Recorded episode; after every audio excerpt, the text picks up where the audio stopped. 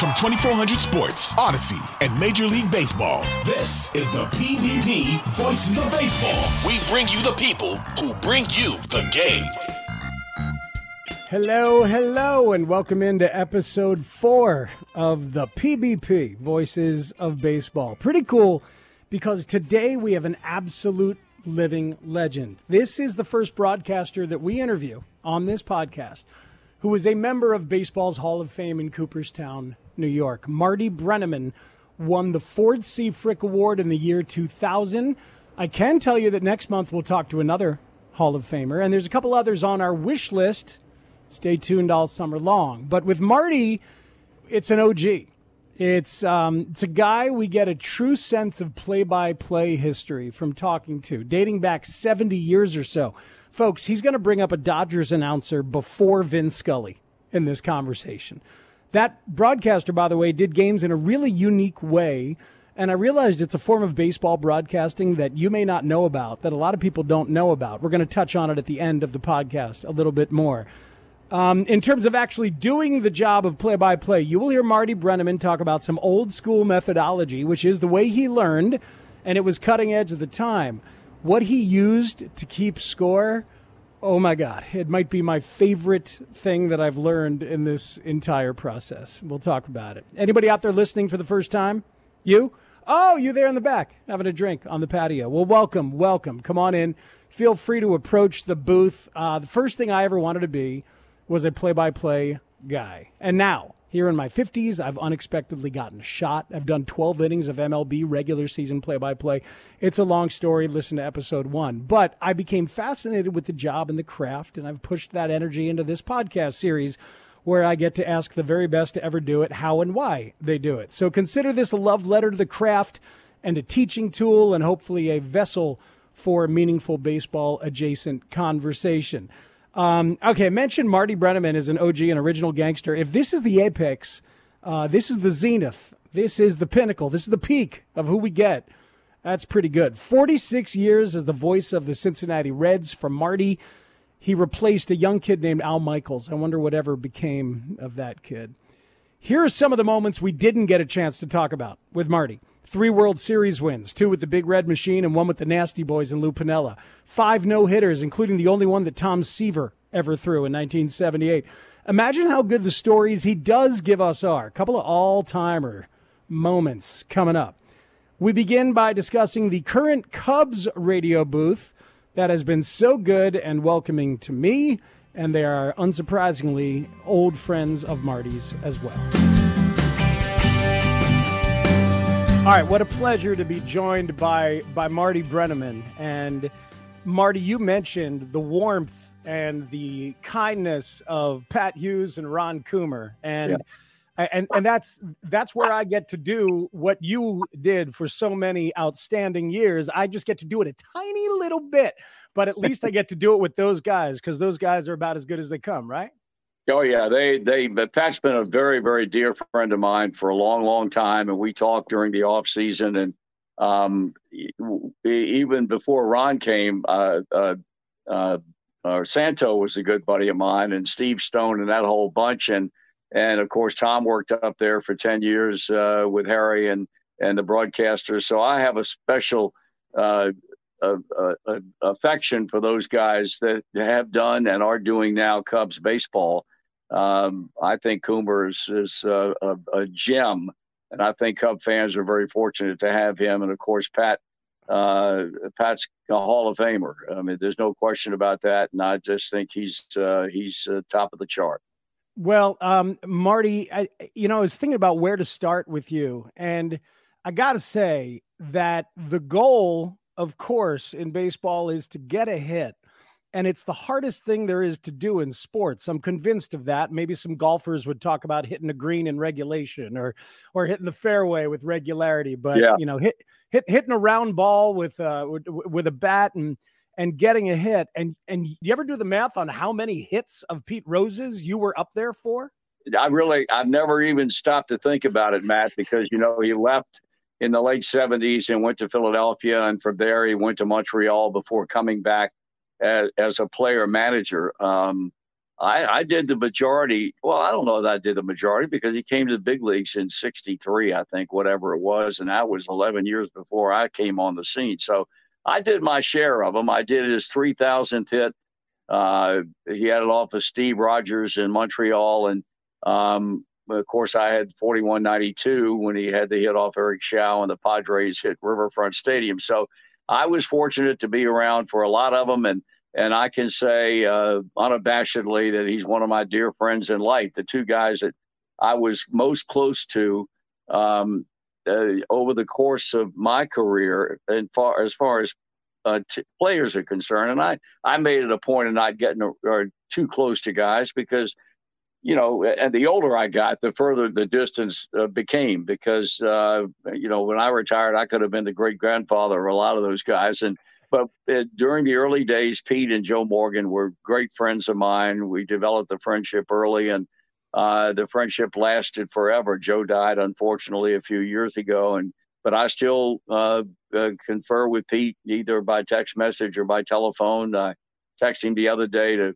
uh, wish him a happy birthday on the 14th. And um, it's it was a pleasure watching him. However, I've often maintained when people have asked me, you know, for whatever it's worth, who who do I think was the greatest hitter in the history of baseball? And I would say, without any fear of argument, from my perspective, that would have been Ted Williams. I think Williams was the greatest hitter that ever stepped on a baseball field. And um, when you look at his track record, it's just stupid that somebody could have had a career on base percentage of almost 50%. And that that's impossible as far as I'm concerned. So, uh, but I was blessed to see Pete and Bench, and I was with Johnny last night. Um, he's in town, and and and Morgan and Perez, the Big Red Machine teams. Uh, I was very very fortunate. My timing was impeccable because 74 was year one. Then they won it all in 75 and 76. So my timing could not have been better, and I thank God for that.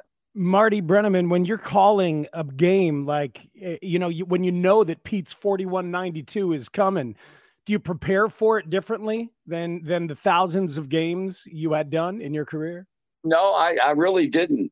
You know, I, that that was one of those records that we knew was going to be broken. You know, a lot of times, you know, for instance, this is a poor example, but you might not, you may go into a ballpark and not expect to see a guy hit four or five home runs in one game. You don't expect that. Uh, but we knew that Pete's record was going to fall. It was just a matter of when and who it was against and where it took place.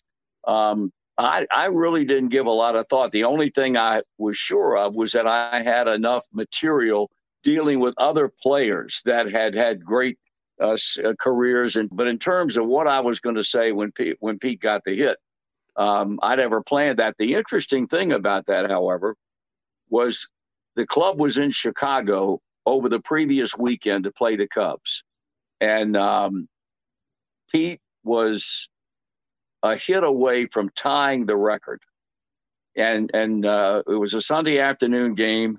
Uh, there was rain. There was a question of whether or not the game was going to be played.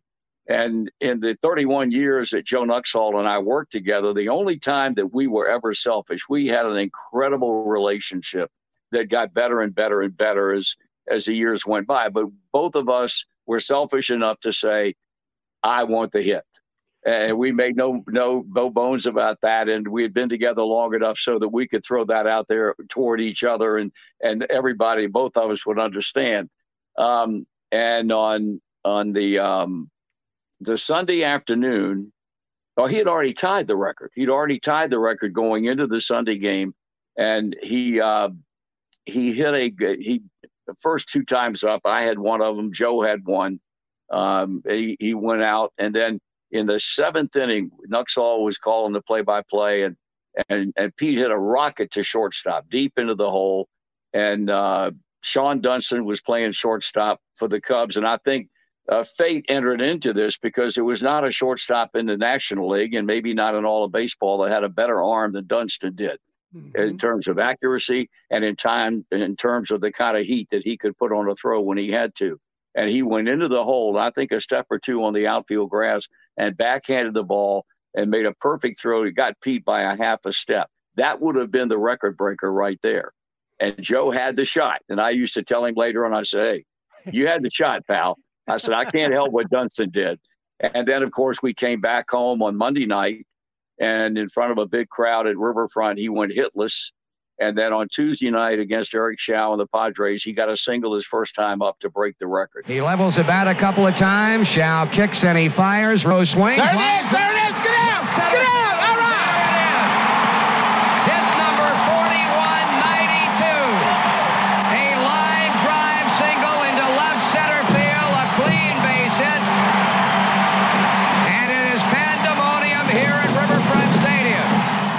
Was uh, it was extremely exciting. Uh, it could not have happened to a guy who devoted so much of his heart and soul into playing Major League Baseball. Uh, he never left anything on the in the clubhouse when he went on the field to play, and that was day after day, game after game. So uh, for him to get the record, and, not, you know, when you think back on on what might be records that will go unbreakable, uh, that certainly has to be one because I think you have to consider the time and the era in which we are in as Mhm. far as baseball. You're not going to have guys that play that long anymore because there's too much money involved. Um, and so I don't I don't think that record will ever fall. Uh, Marty I Brent- be- yeah, I may be wrong, but I really don't think so. We think of you as a patriarch of a broadcasting family, but where did it come from for you? Did you listen to baseball broadcasts growing up? Tell me a voice from your youth that may have inspired you, if that's indeed true. Well, I did. I um, I was born and raised in Portsmouth, Virginia, which was certainly in the broadcast uh, signal of uh, the old Washington Senators and and the Baltimore Orioles. And um, as bad as uh, Washington was, and they were horrible, um, I would listen to them simply because I was interested in hearing the guys that did the games. Uh, never dreaming that years later I would become friends with Chuck Thompson, who was the voice of the Baltimore Orioles and, of course, the Baltimore Colts. He made the great call on that Alan Ameche touchdown against the New York Giants back in the 50s in the NFL. Um, and and it, yeah, I listened to him because it was magical for me. That was obviously a time when TV had really not exploded on the sports casting scene. And so this was our link uh, to Major League Baseball and I would listen to those two teams. And then later on, um, I really became a big fan of a fellow by the name of Bob Prince, who was the voice of the Pittsburgh Pirates. Mhm. Um, he became a dear friend of mine in later years. But the guy that probably planted the seed that one day, uh, and a seed that I never realized at the time that I would one day get into this business. I was going down the radio dial I guess in 1955 or 56, uh, and came across a broadcast of the Brooklyn Dodger game. I don't even remember who they were playing. They were playing at Ebbets Field. And the guy that was doing the play by play just was magical to me. Um, the guy's name was um, Nat Albright, was not Vin Scully, was not any of the names that you would expect. But Nat Albright, as I found out later, was recreating games, Dodger games from a studio in Arlington, Virginia. This is the old thing where they would use the Morse code or the teletype. Yes, and they would, they exactly. would re, Ronald Reagan did it in his youth too. That's right. Um, so it's a imagine creating a ball game, a- an experience from whole cloth like that when it was nothing but data. Incredible. That's exactly right. And he, it, it was magical because he had, he, you could hear the uh, vendor in the background selling beer, uh, soft drinks, and hot dogs. You could hear the crack of the bat. Uh, you could hear the crowd noise. And I had no idea what a recre- recreation was. I, I had no idea what that was. That I was 12, 13 years old.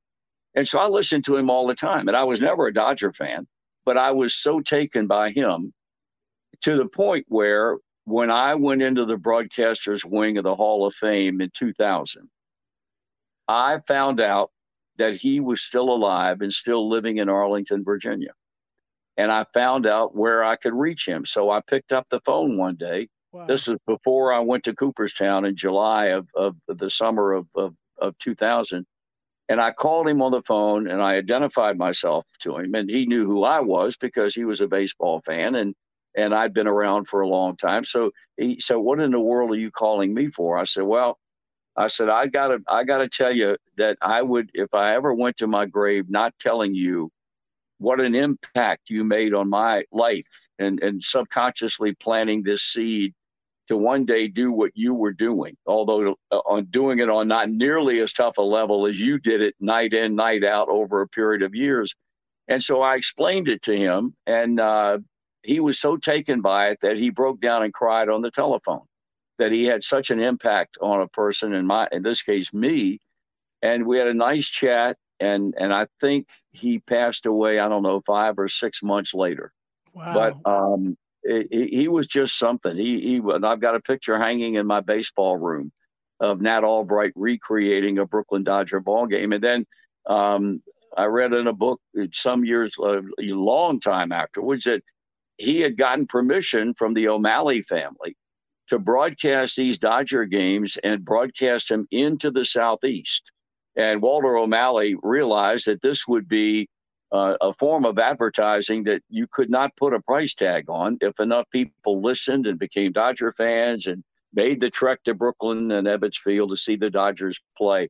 Um, so that that was that was the way it went for me. And then later years, after I got into the in broadcast business, I was working at a thousand watt radio station in Salisbury, North Carolina, and I used to listen a lot to Milo Hamilton in mm-hmm. the early days of uh, the Atlanta Braves uh, when they moved to Atlanta and and Milo was the first voice along with a fellow by the name of Larry Munson. And then, of course, I got to know Milo extremely well uh, in later years when he was with the Astros and before that with the Cubs and the White Sox, et cetera. Well, you know, it's so much beautiful stuff in there. The the gesture of you reaching out to Nat Albright is so beautiful. I'm sure that you have felt young baseball fans and young broadcasters who have reached out to you um, in your life and in that way it's you're part of a chain you're part of a continuum and there's kind yeah. of an immort there's an immortality to the art even as the world changes. Obviously we can all connect to uh, the visual of a baseball game so much but baseball on the radio still carries a magic that it had for you even if today's youth doesn't realize the magic. I contend that it's still there part of the exchange because of the uniqueness of the craft of doing play by play Oh, I don't disagree with that at all. In fact, I think if there was, if God ever deemed there would be one sport that would be more in tune and in step with radio than any other, it would be baseball. It was then, it is now.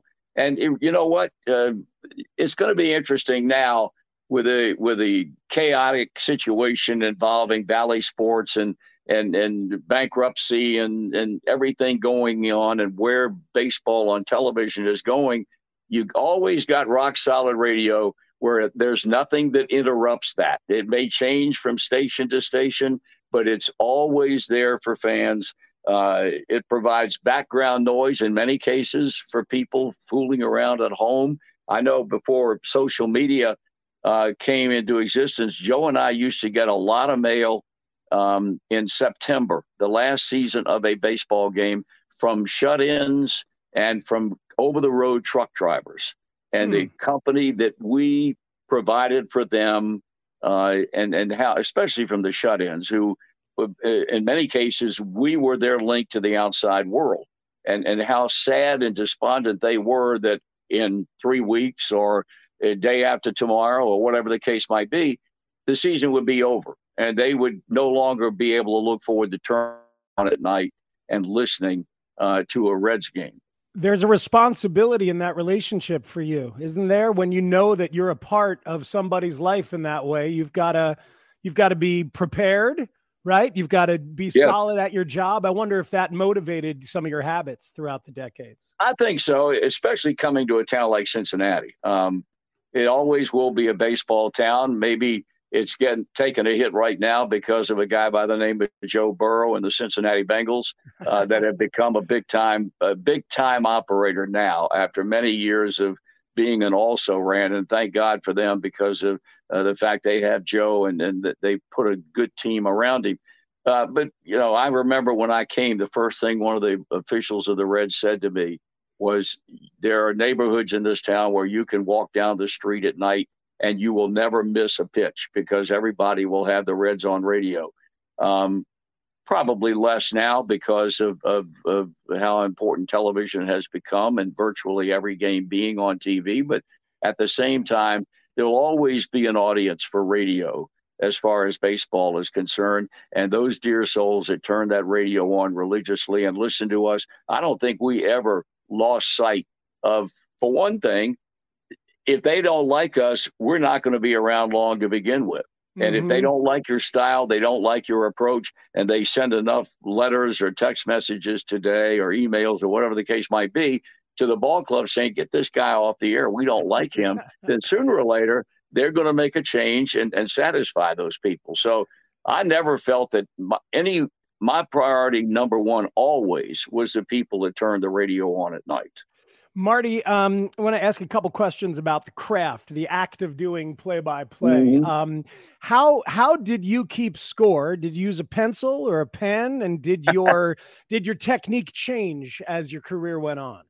No, well, I no, it never changed. I I uh, I've got all of my score books, and I I've already talked to the Reds Hall of Fame, and one day I'm going to donate every one of them uh, and they can find a place to put them for fans to come in and go through years 74 through 2019. Wow. Um, guys used to give me a hard time because I would put the lineups in my book in ballpoint pen.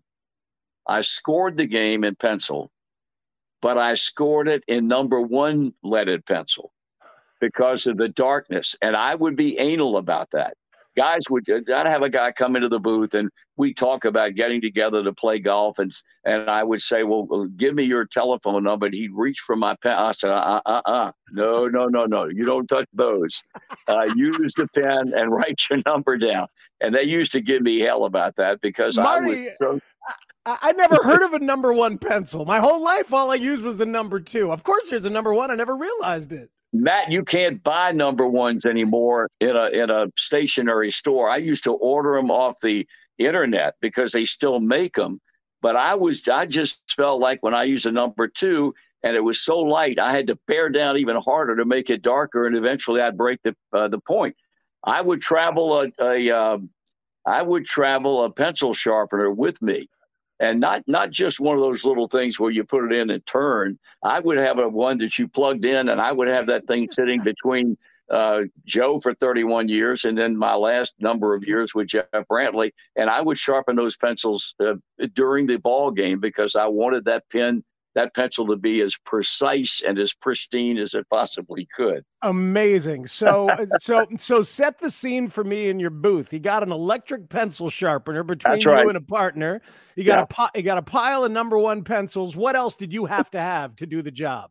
I would write the lineups down and the defensive formations for lack of a better word. Yep. In in blue ballpoint pen.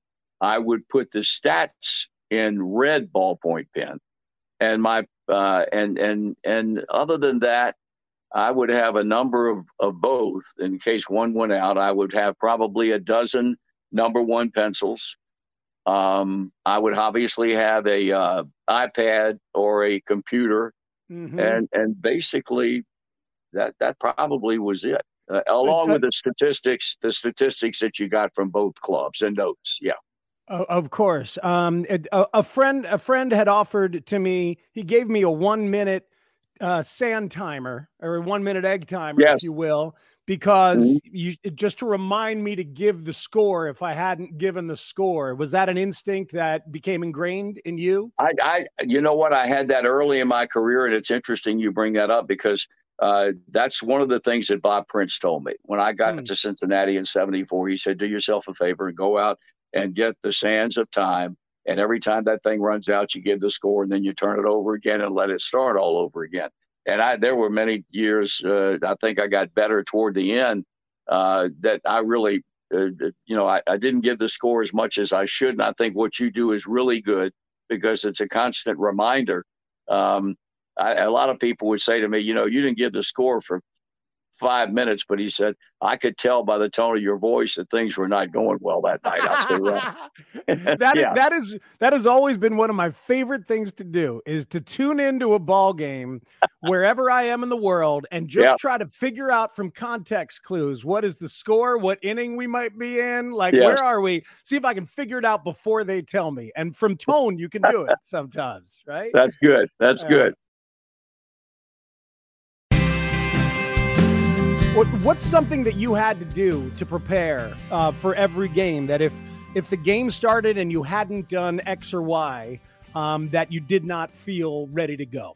Well, the biggest thing was I would I would historically get to the ballpark before anybody any of the other broadcasters. If it was a 7-10 game and we were at home. Now obviously it changes when you're on the road, but when we were at home, I would be in the radio booth by 215. Hmm. Um, I'd go down there.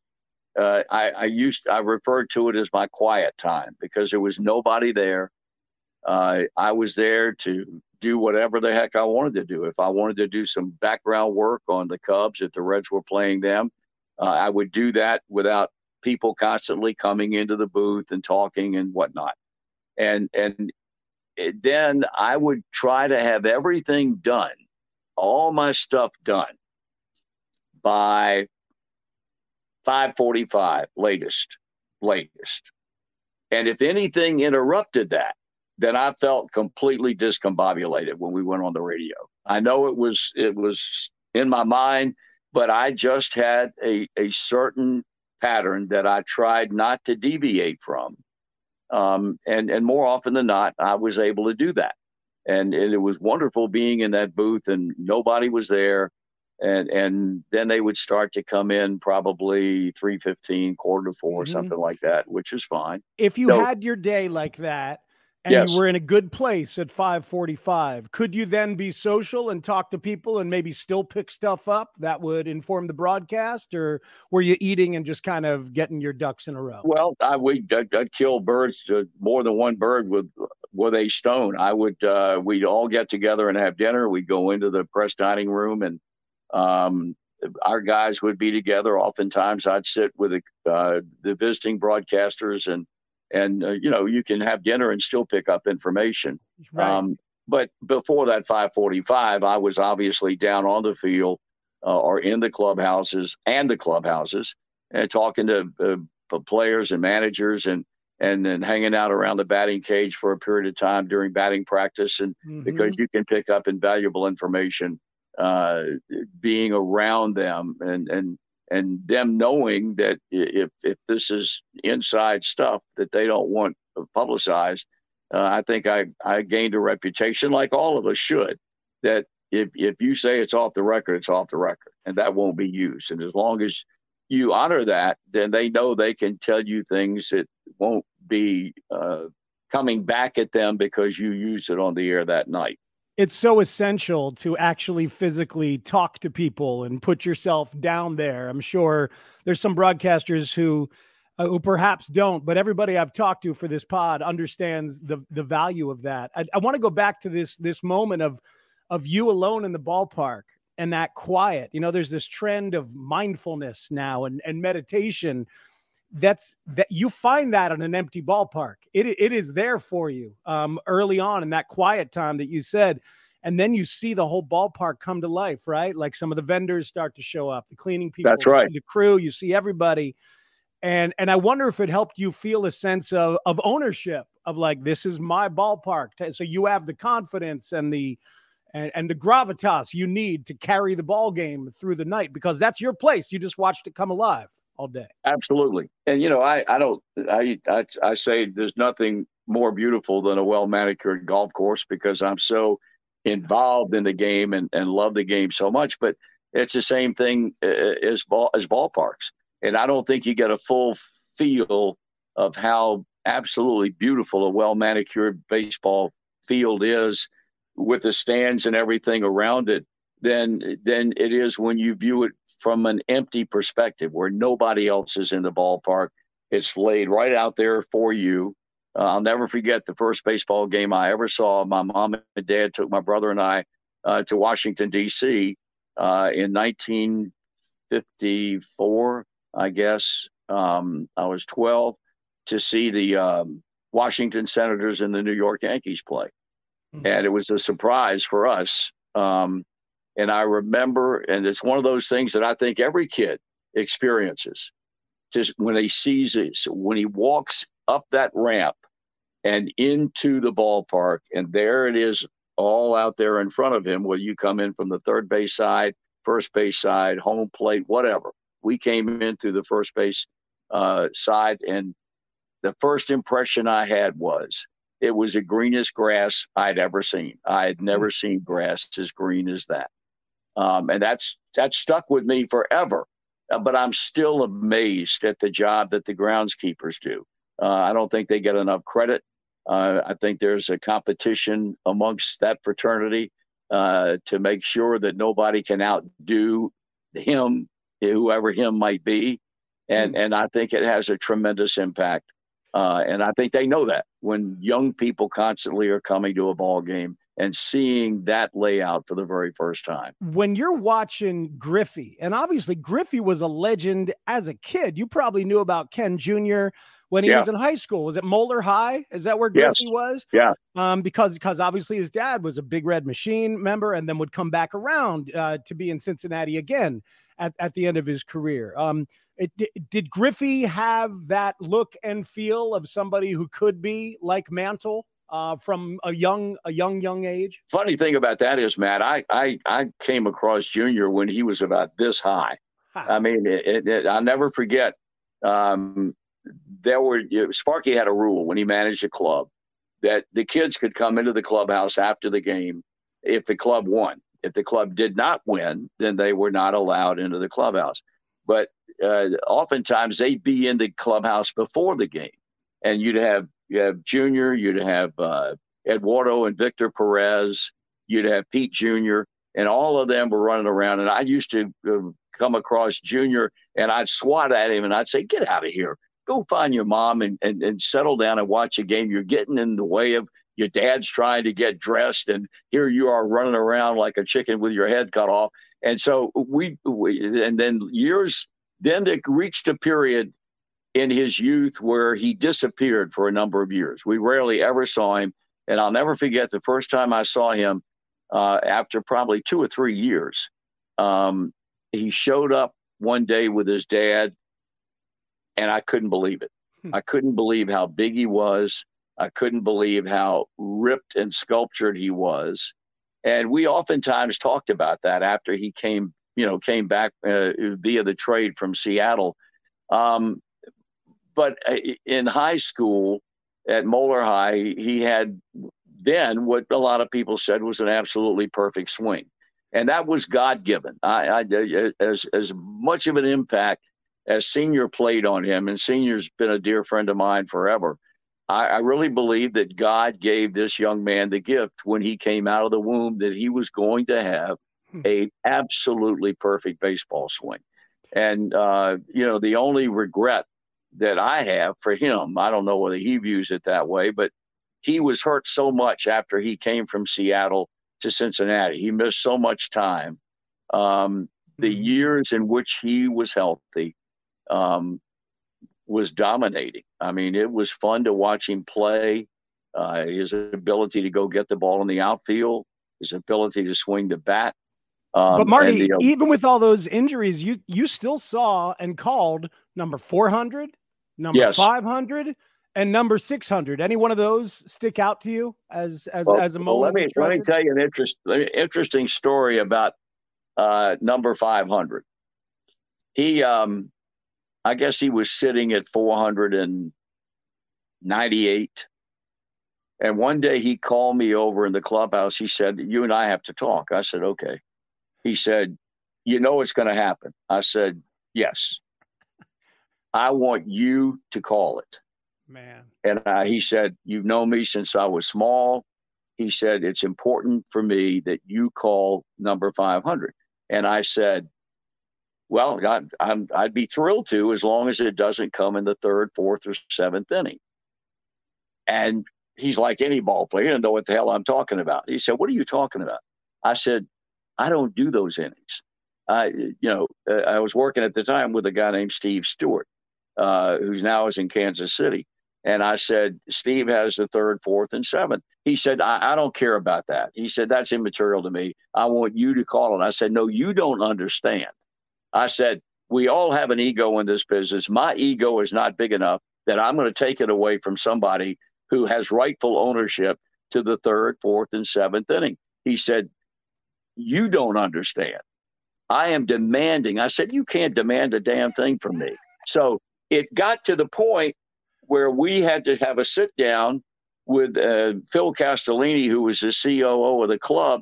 And I, I explained to Phil, I said, Phil, look, I, I, I'm not doing this. I said, it's not fair to the people I work with. Would I like to have a call in his home run? Yes. I said, but I'm not, I don't have that big of, the only way we rectified the problem was that the club put out an official news release saying that Junior had made this request hmm. And that I would do each time he came to the plate that particular at bat. And they made it. I said, you got to make it perfectly clear that this was not my idea. I, I, I'm I'm not going to blow somebody away that I got to work with every day. If if if I felt like if it came in Steve's inning, then Steve had the right to call it, and so it worked out. Uh, number 500 did not come in the third, fourth, or seventh, um, and it came in St. Louis on Father's Day. And his dad was there, and his mom was there, and his whole family was there. The pitch, and a high drive hit back into deep right field. Junior has just knocked the door down to the 500 club. A high drive into the lower deck and right. Number 30 touches them all, and boy, what a Father's Day gift for Senior. The dugout empties as he rounds third, getting the glad hand from Mark Berry. Greeted at home plate by Adam Dunn. Now Jason LaRue, followed by Sean Casey and each of them will get a piece of Ken Griffey Jr. before he gets back into the dugout, getting his 500th home run to right field. You know, a few years go by, and now he's sitting at 598. And I go to the club. I'm waiting. I'm just, I'm not saying a word. And I walked through the clubhouse one day and he called me over and he said, Guess what? I said, We're not going through this crap again, are we? He said, Yeah. He said, I you gotta have I gotta have you call number 600. And uh, fortunately, it, it, we did the same basic thing. But uh, he hit it down in Miami, and I think there were maybe 13 people in the ballpark when he hit it. but but number 500 was really an interesting situation. You know, you know the thing is, like, eh, eh, some people don't realize you know, and maybe some do by now, but as you say, everybody's got an ego, and you are a teammate with your broadcaster the same way those guys are teammates with their club. You know, right now the Cubs are rolling, and I was just reading about their chemistry. And uh, and Dansby Swanson, who's making 177 million dollars, said the key is no egos because because because you got to put that stuff aside and actually right. be a good teammate. And it's, uh, I, am sure those kind of conversations between broadcasters have gone on now for decades, like different, all right, different milestone coming. But Junior's the star, the game is the star, and the player can dictate it. That's beautiful stuff. Um, want to ask you about your relationship with Joe Nuxhall, um, who I knew first as a record holder for being the youngest pitcher, I believe, in the history of Major youngest League Baseball. Player. Youngest he player. youngest player. What was yeah. it? 15? Yes. Outrageous. Yes. Outrageous. Um, but then you guys worked together for uh for for 31 years uh, as you said and this is this is a moment where we got to bring in on our our little uh, video stream here and on the audio um, my producer Ryan Porth who has oh, man. he has a bit of memorabilia on his wall in the back it's something involving both you and Joe Ryan tell him what it is it is the Marty and Joe bobblehead right it is amongst all the memorabilia down here in the in the Reds man cave, one of my prized possessions. Um, well, I, I, appreciate that. That was the first time that I had ever been a part of a bobblehead, and and and they they asked me, uh, would it be a problem if we put both of you on the? I said absolutely not. I said we're joined at the hip, then we should be uh, on a bobblehead. And uh, since that time, I think there have been four other bobbleheads that that they've done of me um, one of which was with my son Thom when he was with the club, and then the other was individuals. But The one you have, Ryan, I think probably is something of a collector's item now because as the years have gone by, uh, you know, most people don't want to give them up. Every now and then you'll see them available and mm-hmm. they go for a rather princely sum now, I think. You know, when Marty, when you were talking about Nat Albright, the broadcaster for Brooklyn who was recreating games, and you had the chance to tell him, I was thinking about Ryan because Ryan, tell Marty what he meant to you as a kid. Well, I mean, my dad and I, you know, as red season ticket holders, we would listen to most road games on the radio. You know, when we were in the garage, you and and Joe were the sound of summer for me growing up you know, I played imaginary baseball in the backyard, pretending that I was Marty Brennaman, you know, in Anderson Township in Cincinnati when I was five, six, seven years old. You know, everybody talks about you, Marty, but Joe, you and Joe had a rapport and a chemistry that was just unbelievable. Uh, 31 years. Like, how important was that chemistry to the art of the broadcast that you guys put forth, you know, every single night? That's a good question, Ryan. And and what you say is true. Um, I don't know of two broadcasters that were any closer um, than Joe and I were. And the interesting thing was, as the years went by, we got closer and closer and closer. And and and golf played a major hand in that because when I took up the game, um, then we would go on the road and, and do a night game and go back to the hotel and go to bed and get up at six o'clock in the morning and go out and play golf and be back at noon so Joe could take his power nap before we had to go to the ballpark, and we were just very close. Um, uh, the 31 years of all the good things that have happened to me in terms of recognition and whatnot, uh, the 31 years equals the longest that any two guys had ever spent together in a radio booth. And that equaled the record of Vin Scully and Jerry Doggett with the Dodgers. And, and uh, you know, when you consider how transient our business is, and how guys are always leaving because they think the grass is greener somewhere else. Um, that's that's a long time for two guys to work together. And Did, thank God we loved each other because I know situations, and I won't mention names, where there are guys working together that really don't care for one another. And that would be like a hell on earth to have to go to work every day, knowing you're going to go to work with a guy uh, for three hours or however long it is that you really don't care for.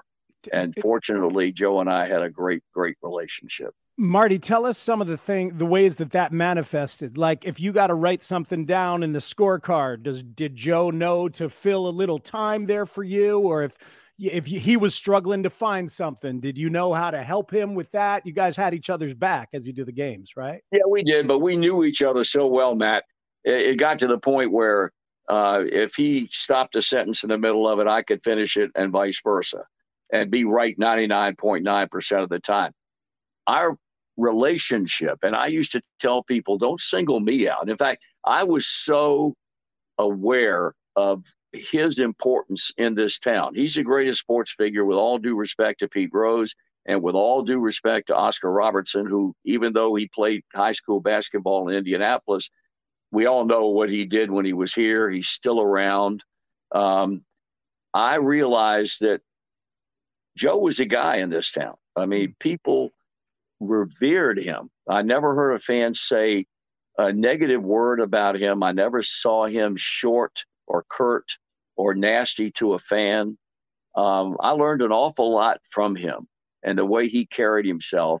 And and and just simply by working together, we had a, a, a it was almost a spiritual thing uh, how well we knew each other and how well we could anticipate where he might be going or he could hmm. anticipate mm. where I might be going.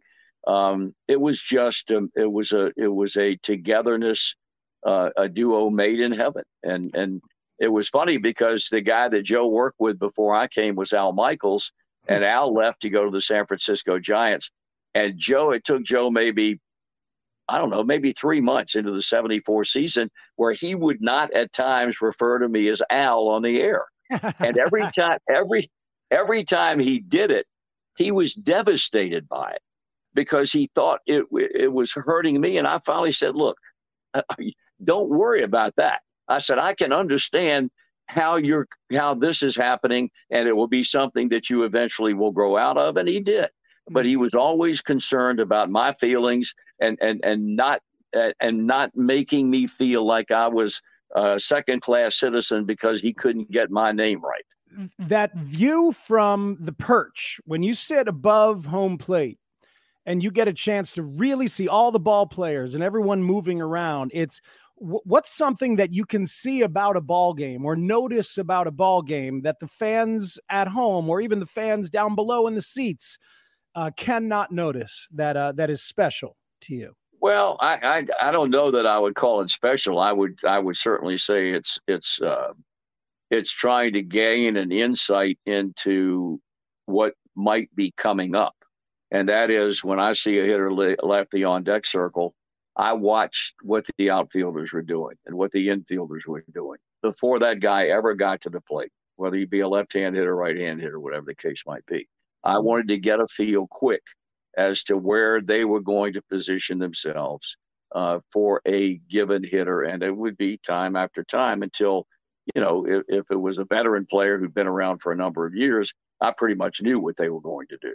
And, and how that could change over the course of a season, because over the course of a year, a player would start to get a little bit tired. His bat speed would slow down maybe a bit. Not all of them, but a lot of them, most of them did and now that changed the defense.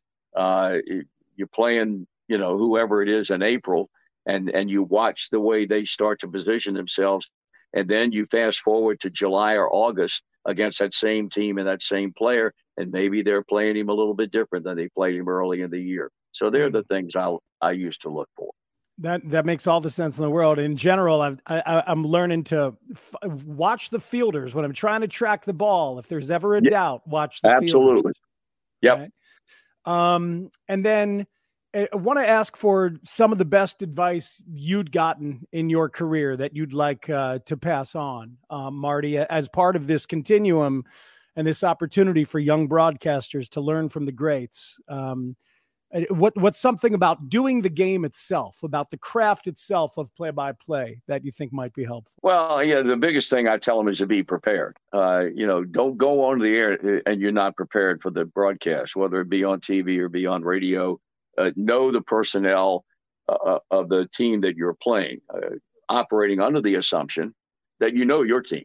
but stay on top of that. and spring training every year that was that was like going to school for me because um, I'm seeing players I had not seen before that were coming up out of the system, or players on a team that you're going to see during the regular season uh, in a spring training game, and and they have new guys, and so you have to really go to school. I think, excuse me, in spring training to to gain a feel for young guys that you didn't see last year, but you're going to see this season. Um, know the rules, as mm. best you can. And I and I'd be the first to admit that reading a baseball rule book sometime uh, you need a Phi Beta Kappa key to understand what the hell you're reading, but um, you still have to do it. Um, but you know, I talk to young people, or did not so much now because I'm out of it, but I would have young guys in the minor leagues uh, or guys that were in high school or college that were majoring in communications and they wanted to be a major league baseball broadcaster, what advice I could give them. Once you get the job, if you're any good and if you improve on your craft because you're being exposed to a game or games, whether it be football, basketball, hockey, baseball, whatever, if you're if you've got the ability, you're going to get better simply because you're doing games. Now you're doing them on a daily basis, if that's the case, or a weekly basis. And don't be concerned about jumping the gun and taking the first job that's available. If you're any good, there will be people out there who will know about you. And mm-hmm. they will take care of that angst that you might have because you'll have an opportunity to move up. I said also, and you got to face reality. I'm a firm believer in the Peter principle, and is you, you will eventually, if you're not major league talent, you're going to rise to a position that you can handle, and your talent will tell you where that position is and at what level it is. And if you're not good enough in the long run to get to the MLB or the NFL or the NBA or the NHL or whatever the case is, come to grips with it and be happy that you're in the business and doing what you wanted to do. And if you're not happy with it, then you have to find something else to do with your life's work. it is an, as you well know, I don't need to tell you because I know you know it. It's an incredibly competitive business that we are in. And mm-hmm. we have jobs that people lust for. They mm-hmm. would love to have our job. I don't know of a person in the 46 years I did Reds baseball that had a better job than I did. And the doors that it opened up for me to do NCAA tournament basketball uh, for 15 years and do 11 regional, I mean, NCAA Final Fours and and and work in the Big Ten and the ACC and the SEC and all these other conferences. All that was as a result of baseball, uh, which I still maintain is the best job you can have uh, on a local level in play-by-play sports. Mm-hmm. And if you mm-hmm. don't aspire to work for a network, which I never did, it's the best job there is, and we should be blessed, and we should thank God when we go to bed every night that we have the job that we have. We'll leave it right there. Marty Brennaman, thanks so much for the time. Keep uh, keep enjoying your life. Keep making content out there, and uh, keep playing golf. Hope you are. Oh, I believe me, I will. And be sure, Matt, tell my boys I said hello. I have indeed told Marty's friends in the Cubs radio booth hello, and we'll do so again next time I see them. Some great life advice in there from a legend. A couple things to follow up on here on the PBP. His guy that Marty loved as a kid, Nat Albright, did 1,500 Dodgers games. He was never at a single one of them. Nat Albright recreated the game flow entirely using telegraph reports sent in via Morse code at the ballpark and then translated by Western Union as he did the broadcast. Sometimes he did games after they had happened completely using the full transcript of what happened. He and other broadcasters who did this stuff would use a Foley artist, like in old radio plays, doing the crack of the bat and having the crowd sound ready and the vendors and everything, like Marty talked about. Many, many broadcasters did this beginning as early as 1909, including, as I mentioned, a young Ronald Reagan. And that's what made it so cool when Reagan joined Vin Scully at the 1989 All Star game. He got to sit with Scully for Bo Jackson's leadoff home run. I was watching live at the time. I remember uh, Reagan going, "Hey" at Bo's power. That was my Reagan impression, by the way. Then uh, Vin Scully asked Reagan a question while Wade Boggs was at the plate. Does it feel a great deal different sitting here doing a television game as opposed to the days of recreating? It is different. This is, I can't get quite used to this. Hey, that looks like it's going there, too. Eric Davis to the track. There it is. Gone. Ronald Reagan and Vin Scully watching back-to-back homers from Bo Jackson and Wade Boggs off of Rick Reuschel. I loved that moment so much. So anyway, recreations was the norm for baseball broadcasting, especially for road games until the Yankees sent Mel Allen on the road with their team in 1946. And obviously it extended into the 50s for Marty to hear. So I love that Marty Brennaman fell in love with baseball via a fake broadcast. He fell in love with an artifice. He got hooked by the same thing that I did, the idea of bringing it to life. And his game wasn't even a real game. It's amazing.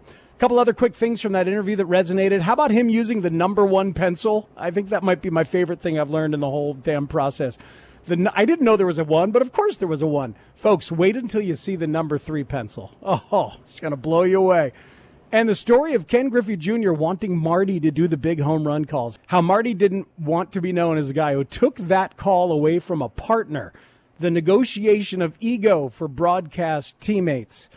Uh, I mean, it, it, makes sense why he had such a beautiful friendship with his longtime partner, Joe Nuxhall. Just a beautiful thing.